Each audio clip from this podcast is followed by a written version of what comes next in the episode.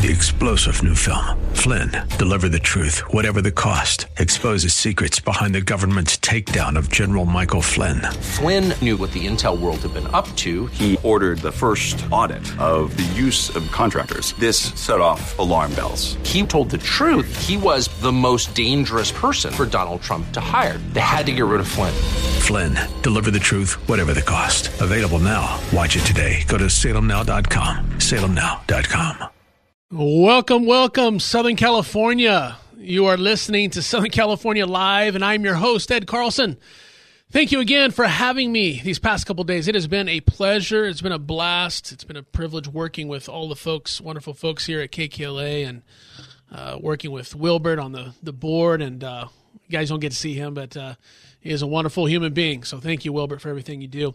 Um, I hope you've been encouraged and challenged during our time together. It's uh, been a wonderful time in our last hour together. I, I want to talk about the drug epidemic that is ravaging our nation um, and our communities, and specifically our families. Um, and, and, we're going to talk about an issue that's pretty uh, it's serious, it's heavy, um, it, it is troubling, but there is hope. There is hope, and uh, we're going to talk about it. But Jesus, I believe this: Jesus came not only to die for our sins but he also came to help you with your problems. He came to save us, yes, but he came as well to give us his Holy Spirit to help us with the problems that we face on a daily basis.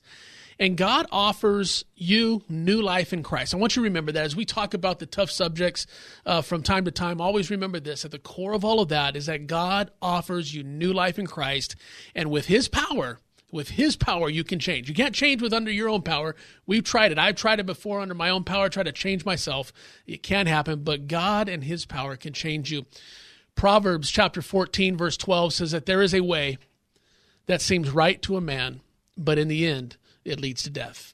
I'm going to read that again. Such a powerful verse uh, by the wisest man that we all know solomon. He said this that there is a way that seems right to a man but in the end it leads to death Although that verse applies to many situations in life, it is a perfect description of addiction.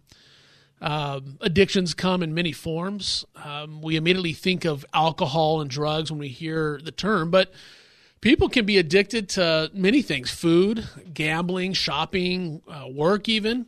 Uh, pornography, the internet, video games, smartphone, whatever, texting, pain meds, the list goes on and on. And I've heard some people describe their addiction this way, and I really think it just kind of gives you a kind of a sneak peek into what's happening in the mind and heart of addicts. But it's uh, they said I've heard them say this that it was the best about their addiction that it was the best thing until it became the worst thing. And that is so true. That that could almost be the mantra of any addiction. It, it's always that way. Whether it's alcohol or drugs or something else, it's always the best thing until it becomes the worst thing. And there is a way that seems right to you, it's the best thing, the very best thing for me, the only thing that helps me get through. Nothing matters to me more than this. But in the end, it leads to death. The Bible says so. So, for purposes though of our conversation today, I, I want to we'll be concentrating on substance addiction, um, and I want to just say this before we get to our, our first guest today. I mean, for this for this hour, uh, why is addiction such a problem? Well, it's a huge problem because the great costs that are involved. Uh, you know, we have this wonderful thing called free will uh, that has been given to us by God, but re- realize that every choice has a consequence, and there are some choices that actually have victims. We talked a lot about that kind of that that concept uh, yesterday when we talked about abortion and some other things. But every choice has a consequence, and there are some choices that actually even have victims. But there is a cost to society with addiction. When, when you type the word social cost, and I encourage you to do that, go type social cost into Google. The first suggestion usually that comes up is social cost of alcohol with over 15 million results. According to the CDC, excessive alcohol consum- consumption costs the United States over 200 billion annually. According to the Encyclopedia of Drugs, Alcohol, and Addictive Behavior, there are over 100,000 deaths per year in the United States just due to alcohol. Now, we're just talking about alcohol. We're going to be talking about drugs here in a second. In addition to causing early death, substance abuse makes for a variety of consequences that reduce the quality of life, both for users and other people. And the annual cost, listen to this, the annual cost of drug abuse is over 100 billion. And Americans spend, and this is a, a wild stat, Um, but this is found in a book by Sharon Hersh called The Last Addiction. Americans spend more on pornography in one year than the annual sales of Coca Cola. And almost two thirds of all visits and commerce on the internet involve a sexual purpose. If we don't think that, that addiction costs a society, then we're not really looking at it the right way. There's also a cost to families. Most of us either know are in are in a, or are in a family that has been affected by addiction. See, a family is a system, and it's a system that is set up by God. And when the system runs properly, it's a beautiful thing. It's a holy thing. You have a safe place to come home. The family members love and support each other. Everyone does their part. Uh, not that it's perfect, but it, it's it is a, an unbelievable, holy, God designed thing. But addiction throws a horrible wrench into that system. Home is no longer a safe place. Uh, if the parents is the addict, the children have to pick up the slack for their parents and take on roles that they weren't intended to have. Uh, we learn to, to live with deception and denial. We develop unhealthy coping mechanisms that follow us into other areas of life. Even when people get off the drugs, they still have those unhealthy coping mechanisms. And forget about a safe environment. We're just working on survival. The children usually suffer the most. They don't understand why mom or dad isn't there for them. They don't understand why their parents continue to do something so damaging to themselves. Children in addicted households usually experience greater levels of anger or abuse than those in other households. And then there are the many babies that are born already physically dependent on one drug or another. So there's a cost to families. And I haven't even mentioned when a child is the actual one who is the addicted. Most families struggling with addiction eventually come apart so there's also the high cost of divorce or separation, which is another one of the costs to society as well that comes along with addiction. But then there's a cost to yourself. For those that are out there listening that are struggling in addiction, there's a cost to yourself. Not only is it costing your family, it is. It's costing society, but it's also costing you. There's a cost to yourself as an individual. Proverbs 23, in fact, warns about substance abuse. It says in Proverbs 23, it says, Listen, my son, and be wise and keep your heart on the right path. Do not join those who drink too much wine or gorge themselves on meat, for drunkards and gluttons become poor, and drowsiness clothes them in rags. See, when you're addicted, you're basically out of control. You can convince yourself that you're still under control. I've heard we hear it all the time. Oh, I can stop anytime I want, right? But you're not. You're not in control anymore. And addiction can also affect your eternal destiny. In fact, 1 Corinthians 6 says, in 1 Corinthians 6, 9, and 10 says, Do you not know that the wicked will not inherit the kingdom of God? He says, Do not be deceived, Paul says. Neither the sexually immoral, nor idolaters, nor adulterers, nor male prostitutes, nor homosexual offenders, nor thieves, nor the greedy, nor drunkards, nor slanderers, nor swindlers will inherit the kingdom of God. Remember, your addiction, whatever it is, is your God. Ultimately, it's idolatry. And so, if your addiction keeps you away from the real God, it will also keep you out of the kingdom of God. And this is the ultimate end game, really, of uh, to Proverbs fourteen twelve. What did we say just a second ago? There is a way that seems right to a man, but in the end, it leads to death. So, addiction's a huge problem. There, there, there is a high cost to society, a high cost to families, a high cost to individuals. And that's my impact segment. I, I want to talk about that today. I, I want to talk to you. Uh, but first, well, let's meet our guest. Joe Furey was born and raised in Orange County. He has been married to Therese for 40 wonderful years. They have three children and five grandsons. He is a minister with the Assemblies of God and is a lead pastor of His Place Church in Westminster. Joe has over 32 years ministry experience and has ministered extensively in the area of substance and trauma recovery. His passion for the restoring of lives and bondage to Christ was birthed through his own addiction, his own spiritual awakening and recovery. And he served 12 years as a senior chaplain at the Orange County Rescue Mission. And there, while there, he de- helped develop the foundational, holistic, spiritual, and emotional recovery processes, which are an intricate part of the recovery church he has led since 1996. Since that time, the church has grown from less than 30 people to five churches, reaching over a thousand a week with numerous outreach and in-reach programs touching lives throughout the con- county. He has also served as a mentor, guest lecturer, curriculum developer, and conference speaker for the International Union of Gospel Missions, and has served on the board of director for three nonprofit organizations. Man, that's a lot, Joe. Welcome to the show, my friend. Hey Ed, how you doing, buddy? Man, that's a that that is a, a that is an incredible bio. You are a busy man, at least for the last 20, 30 years. It sounds like. Well, you know, it uh, keeps me on the straight and narrow, and uh, you know, it gives me a purpose in life, and and that's what I didn't have when I was uh, lost in in my drug world. But let me uh, give you a little bit about really what addiction is. Yeah. Uh, because we talk about it a lot, and you gave great info um, to open this segment. But really, addiction at its core, why people get addicted, is because it's a compulsive, comfort seeking response, usually to the adversity we experienced in childhood. It can happen later in life, but most people that start the addiction journey are well on their way before 18 years old. So we what happens is we become wired to self-comfort to ease stress and minimize trauma, which in reality over time only increases both stress and trauma, which leads to all kinds of other problems with no lasting solution. Yeah. And so as you said, the latest research tells us 24 million people in our country are active alcoholics or drug dependent uh, today, wow. practicing. 25% of all depressed and anxiety patients also have a substance problem, with less than 2 million seeking treatment of any kind, which means people, families, children are living in homes you know, you do have your homeless segment, but many, many alcoholics and addicts live in homes, and uh, it changes the dynamics of the family. They live in homes with active addiction, addiction. And not only that, CDC states that there were 93,300 overdose deaths in 2020. Wow.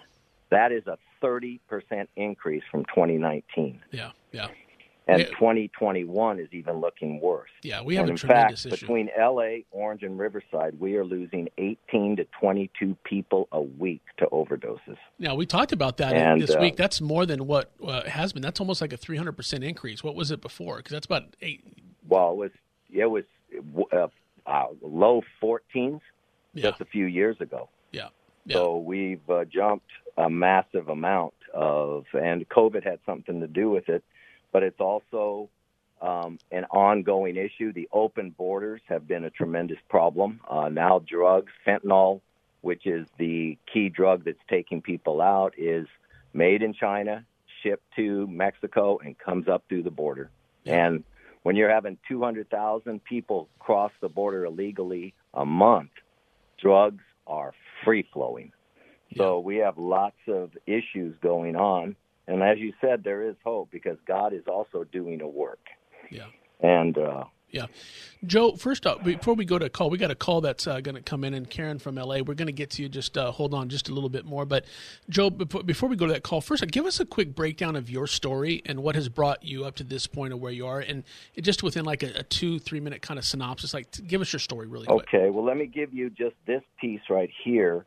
Um, there's a thing called an acronym called ACEs. It's Adverse Childhood Experiences. Okay. Most people, the root of addiction is trauma, yeah. and that includes divorce, loss of a parent, emotional neglect, physical neglect, sexual abuse, parental abandonment, living with a mentally ill or addicted family member, vis- verbal humiliation, physical traumas, injuries. So my story is mixed up in that. I came from that same thing. My dad died young. I was abused by a priest sexually for a number of years who was also supposedly a close friend of our family.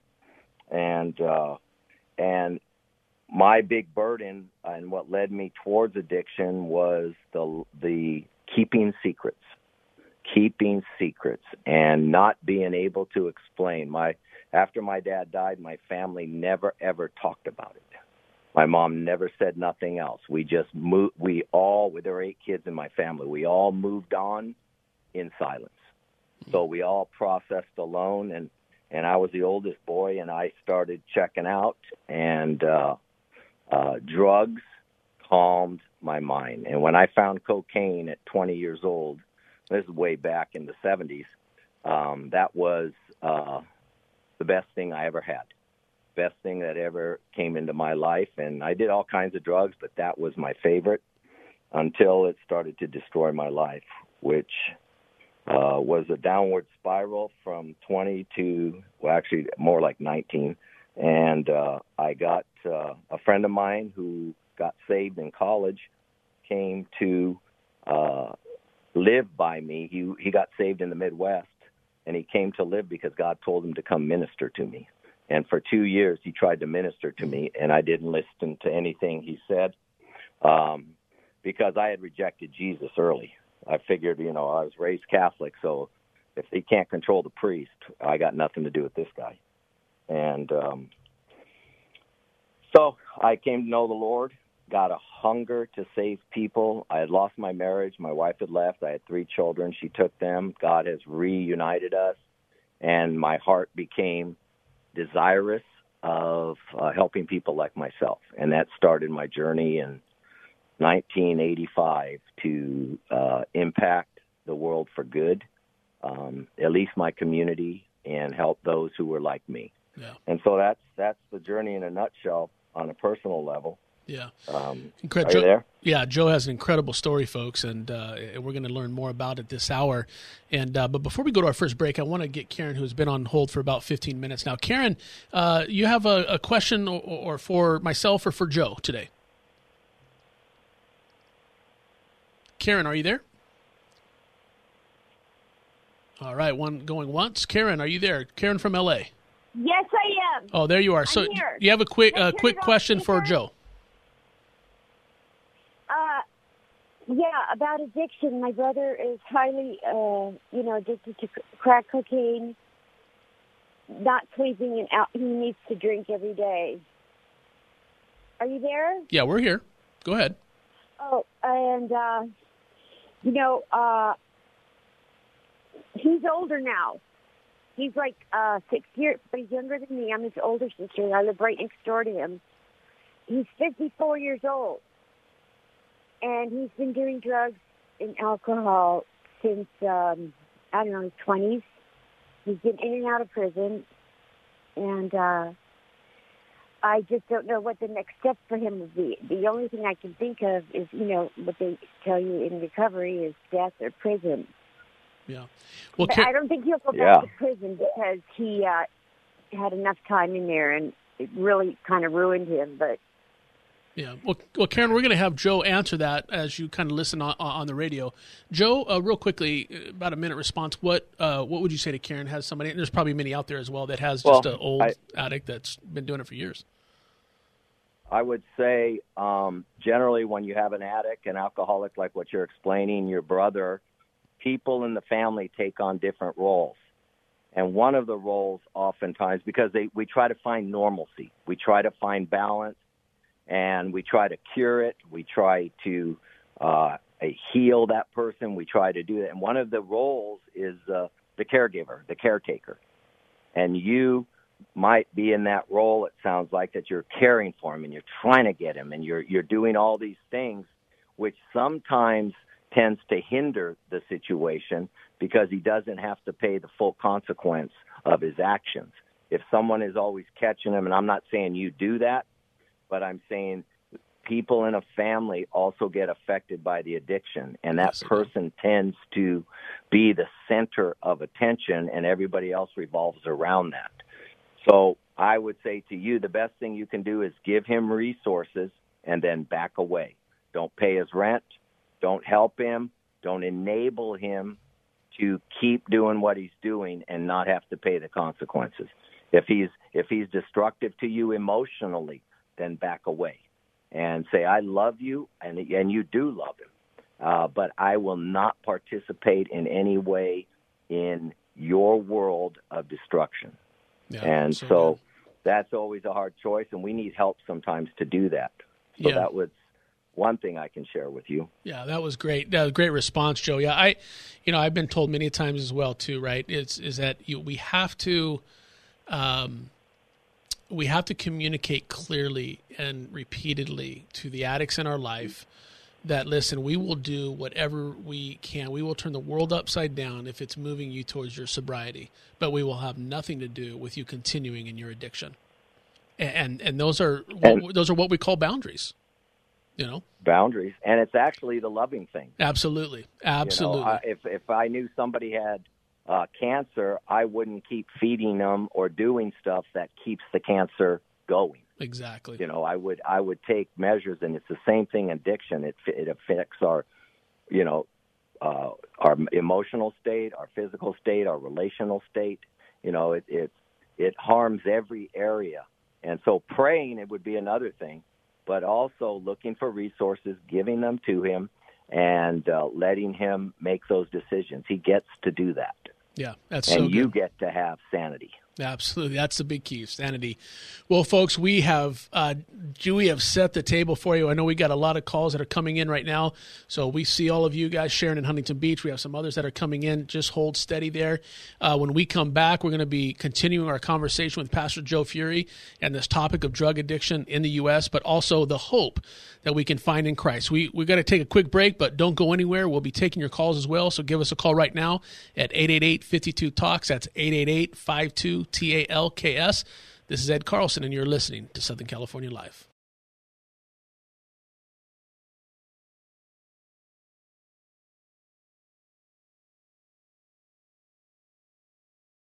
Traffickers are moving fentanyl and meth in unprecedented amounts along the southern border.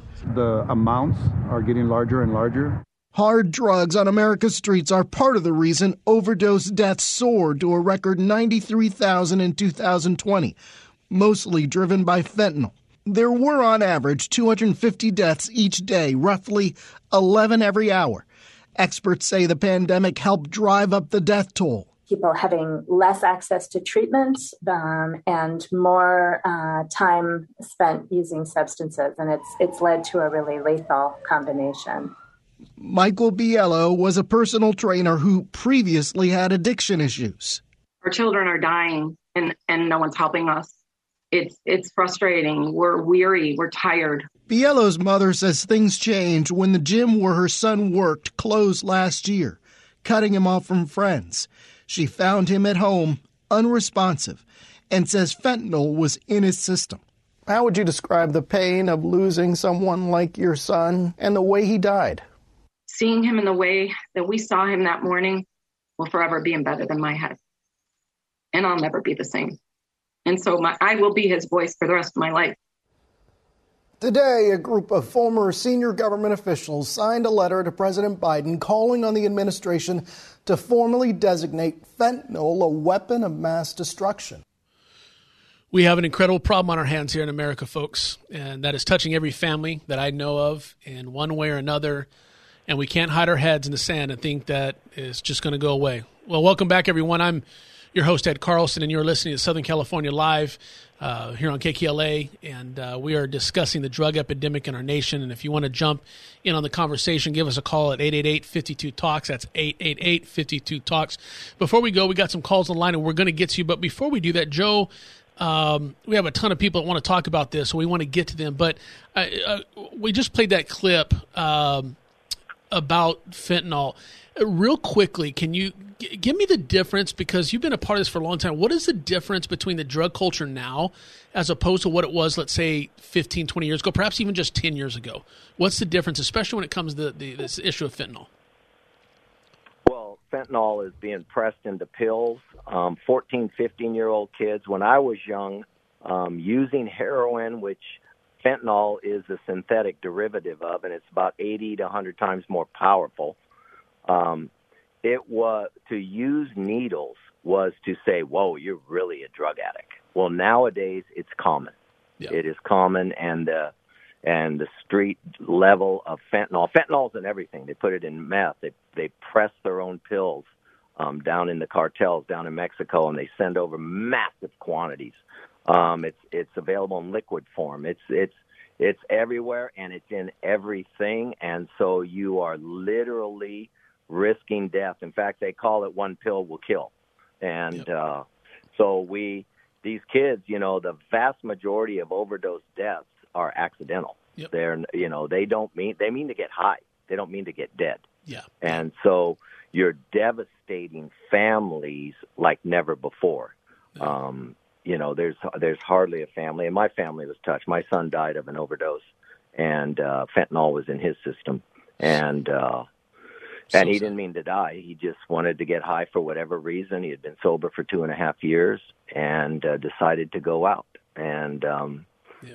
you know, there's there's that, and that took us to another level of ministry in the sense of we never knew that there were support groups out there of parents of children who have overdosed. Yeah. Yeah. And it's massive. I mean, it's a massive group of people, so and sad. just the devastation in families because of that Yeah. uh, th- this epidemic, really. And um, so, but even God uses that.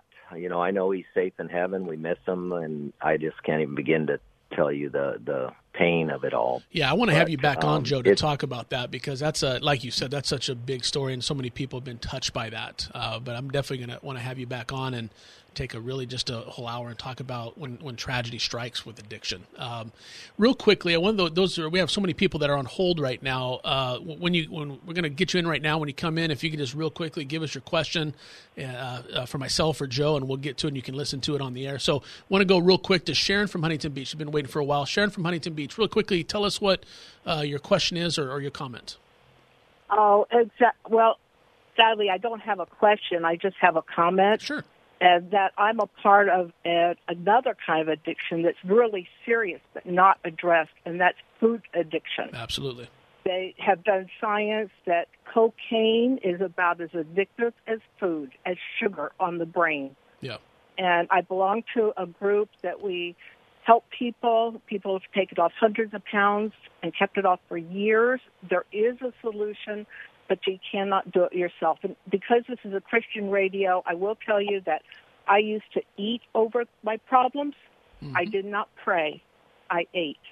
And that's a clue that, you know, I was having problems. So That's anyhow, so good. that- Sharon- that was my comment. Sharon, that is awesome. Thank you so much for calling in. Call in anytime. That's so Boy, true. and that is so true. yeah, absolutely. You know, Go ahead. Yeah, because uh, we have uh, addictions that are approved in society. Workaholism is an addiction, and it's it's greatly admired. Yeah. Food addiction. What do we have? Sixty percent of people in America are overweight, with some high percentage of them clinically obese, which leads to multiple disease.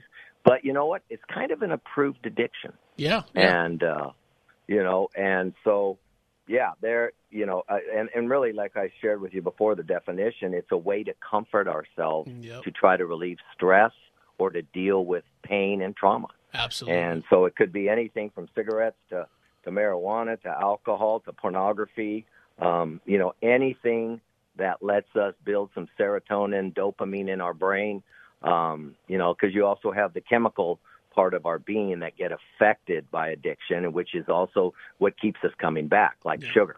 It keeps you coming back because your body craves it. Yeah. So it's an addiction of the mind, it's an addiction of the body, and it's a and it's an addiction of our emotions.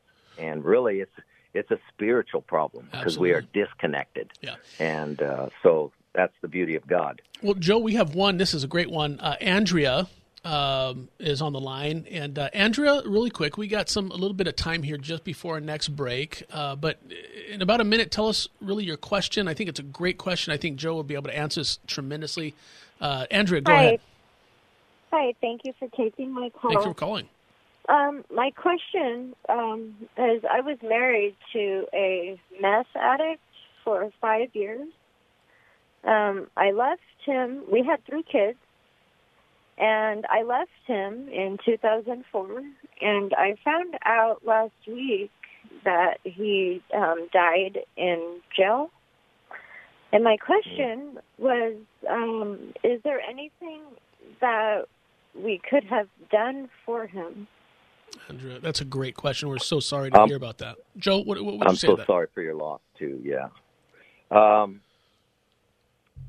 one one thing that happens when we lose a loved one, even if they're an ex or someone that was in our family, is we do what's called the woulda, coulda, shoulda.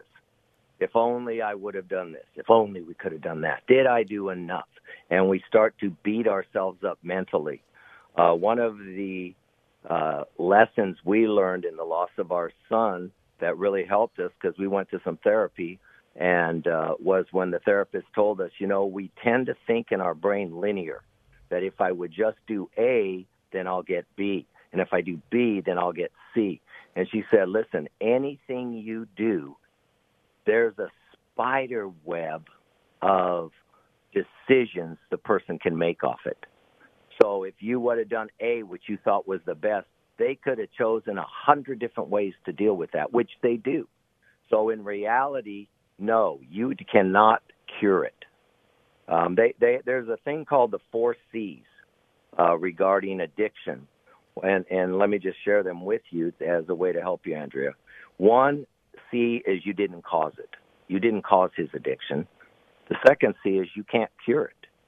The third C is you can't even control it because we So try good. to control So it. good. And the fourth one is we can contribute to its continuation. Yeah. So by you leaving the marriage, you didn't continue to help that thing take place. And that's where people get sick is when they think, and it's called codependency or enabling, when I try to uh, help the person by controlling them, by trying to figure out how did I cause them. If I just be different, then they would be different. Or if I try to control them, I get really control. Everything they do, I'm watching. And that is called codependency, where I think I have greater power in their lives. And this is where we get sick is you become controlled by their behavior. If they're doing okay, I'm okay. If they're a mess, I'm a mess. Where are they at? I worry and worry, and so I lose all my own boundaries. I I I, I watch them to the detriment of my own health and my needs. I put those aside, and they become the sun of my universe, and I'm like a planet revolving around them, and that's called codependency. Um, enabling is when I keep uh, helping them to not have to pay any consequences. I encourage them indirectly to use by not having them sow, I mean, reap what they sow. So you did what you could do. You have the children. You kept them safe.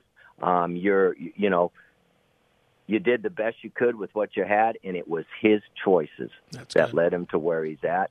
And now you, you, you have to, you know, fly solo completely. And I don't even know if he was in the picture. But Andrea, keep doing. Let he chose to do that. Yeah, that's that good, was, Joe. Those were his choices. Yeah. Yeah, that's good. That's so good, uh, Andrea. Thank you for calling, and uh, and we'll continue to pray for you, and and uh, keep keep on keeping on.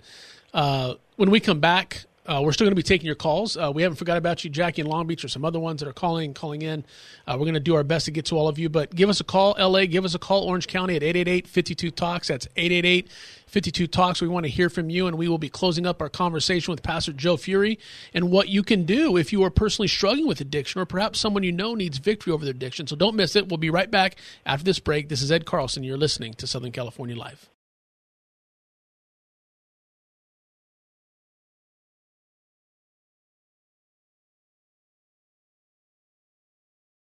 Welcome back, everybody.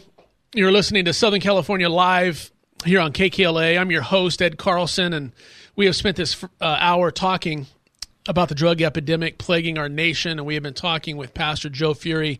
And uh, we've got two like major questions that I want to make sure that we answer uh, today, Joe. But before we go back to you, uh, we have Jackie from Long Beach. She's she's the hero of the day. She's been waiting on hold for about 23 minutes, and so uh, Jackie, thank you first of all for holding on. Uh, what question do you have for uh, Pastor Joe? Yeah, hi. Um, can you hear me okay? We can. Yeah, you're good. Yeah. Okay, excellent. Thank you. Hi, Joe. First of all, I have to say I love Joe. He's my pastor, and um, and what a blessing, absolute blessing. Uh, it's because of his story that I'm able to like continue on living a good life. And my question is, um, my daughter, Joe, you know, is um, still out on the street. She's a fentanyl addict. She knows the Lord. She knows the Lord. And um, Pastor Ed, when you were quoting, I think it was First Corinthians or Second Corinthians about you know not inheriting the kingdom of of uh, heaven. Um, when our addicts are out there on the street doing the things they do, evil things for drugs, and um, I know any time, you know I could get that phone call that my daughter has died. My daughter has actually asked me, you know, Mom, am I going to go to hell? And um, you know with scripture and everything, I just I, I need some hope that if she doesn't make it out of this of, of this disease for whatever reason, um, is her salvation secured? That's if she a- knows Jesus, yet she's living Yeah. this way, if she dies, is her, her salvation secure? Gosh, Jackie, that's such an important question and such a deep question, really, and a very nuanced question, I think, Such as a deep well. question. But very nuanced as well, Joe. So, I mean, I know we've talked about this, um, and, and nuanced, and, and I know people are looking for hope. So, so what is our response to that? That's a that's a tough one. Well, my response would be this. And hi, good to hear from you. um, um, my response is God is one of the character traits of God is He is just. Yeah. People, when they're in their addiction, which motivates their behavior, they are not in their right mind. They are operating delusionally. They are operating under great bondage. They are not in their normal frame. So they what they really need from God is an intervention. So if they happen to go the way of death, which is a, a true thing, um, that is in the hands of God, and He's a just and good God. You know, he, salvation is all about what Jesus did. You, your daughter plays no role in that, and in fact, Scripture tells us for her to even believe that Jesus is God is an act of God on her behalf. So she doesn't do anything about it. Um, so if she has received Him, then God's not done with her. And um, my my prayer would be that God would make the drugs um, that she does and the lifestyle that accompanies that, because you know when you're into that type of addiction, you deal, steal, or you sell yourself. There's, you know, you you, you do things. You do things that you normally would never do in your right mind. And so God has to break that. And of course, we have an enemy that is working against her also. So we pray that God will break that. He will make it disgusting to her. He will make it like vomit in her mouth when she uses. That would be my prayer. Yeah, yeah. And that, you know what, God would maybe even get her arrested. Yeah. Because sometimes the black and white car is the police are the answer. They give people that time to get a little sober. So do not lose hope, but trust God. I remember in uh, Genesis 19 when God was heading down to destroy Sodom and Gomorrah, and and and, and Abraham asked him, "Well, would you destroy it if there was 50 good people?" And he said, "No, I wouldn't destroy it for that." And he started working the Lord down uh, in numbers, 40. How about 40? How about 30? and then until he finally said this, "You'll do the right thing. You know what's right." Yeah. Yeah. And that's where we have to trust our children and those we love to the hands of God. Yeah. Such so uh, heartbreaking, though, man. and- Even it's so heartbreaking. Oh, Um, yeah. I- So yeah, it's uh, Jackie. Thank you so much for calling and, and and being transparent and open and honest with the listening audience. And I know that there's many that are probably asking the same question. And uh, we continue to pray at God's great intervention in their life. Joe, I've got two quick qu- quick questions that I want to make sure we get to before we get off here. And so um, I've got this one and then one more. Um, this may seem elementary, but I, I know that there are many parents or family members that suspect something is going on with their loved one. Uh, but many also don't want to go there in their mind because it's just too devastating. Uh, but for those out there that are wondering about their kid or their family member or friend, what are some telltale signs that a person is using? they don't act themselves. Um, they uh, their company, the people they hang out with, changes. Um, their social life changes. Um, they lie, um, and they gaslight you. They what seems uh, you know apparent, they make it sound like that's not happening, and uh, you know things just don't add up. You know when someone's telling you the truth, you can pretty much follow along with it oh, okay, that makes sense, that makes sense, that makes sense. When someone is being deceptive, when someone is lying, their stories don't make sense. So I oh, I come from the belief that when a story doesn't make sense, it's nonsense. And when it's nonsense, that means there's something going on. So sleep patterns change. Um, you know, different things Mood swings. change. Uh, personal hygiene changes. There's lots of tells, but some, you know, and that's where recovery comes in because for the family members, we have to get out of denial too. Yep. You know, oh, that's not really there. That's not good. You know, and people tend to make excuses for the loved one that is using and or lifestyle changes and that's that's where enabling comes in. I'm enabling to keep on because I'm believing the lies they're telling me, which I know deep in me there's something not right here. Yeah. And and usually, you know, we're we're we're intuitive people. When something's not right, it's usually not right. Yeah. And so it's good. That's really good. I would say that. Yeah, that's fantastic. Joe, we got two minutes. Uh, I, I want to answer this, have you answer this question for people out there. How can people get help? What are the steps? Um, well, the first step is getting honest. And, and, you know, the first step that is so succinctly put in uh, AA's first step is we admitted we was powerless and that our lives, whatever the substance is, I'm powerless over it. I, because every addict tries and tries and tries to control it. And then they get to the place that they can't control it. And then the second part is I got to be honest to realize my life's unmanageable. It's not going the way I want it to go. And therefore, that opens the door to God. Amen. Ask God to restore me to sanity, Amen. to change the crazy. And that's why I was saying to Jackie that, um, you know, her daughter is not in her right mind. Only God can restore someone that's in that kind of bondage to insanity, whether it's you at the attic or, uh, you know, somebody in the family that has to live with that because everybody goes crazy. Yes. And, uh, you know, so, uh, you know, and God's there. And this is the other thing there's help. There's Amen. help out there. God gives us help. And then the fourth and fifth step of, of Alcoholics Anonymous, and there are multiple recovery type programs, but it's all about connection. I have to be connected again. Yep. You know, we're damaged in relationship. We're we're created in relationship. People, God created us. Parents created us. Two people created us.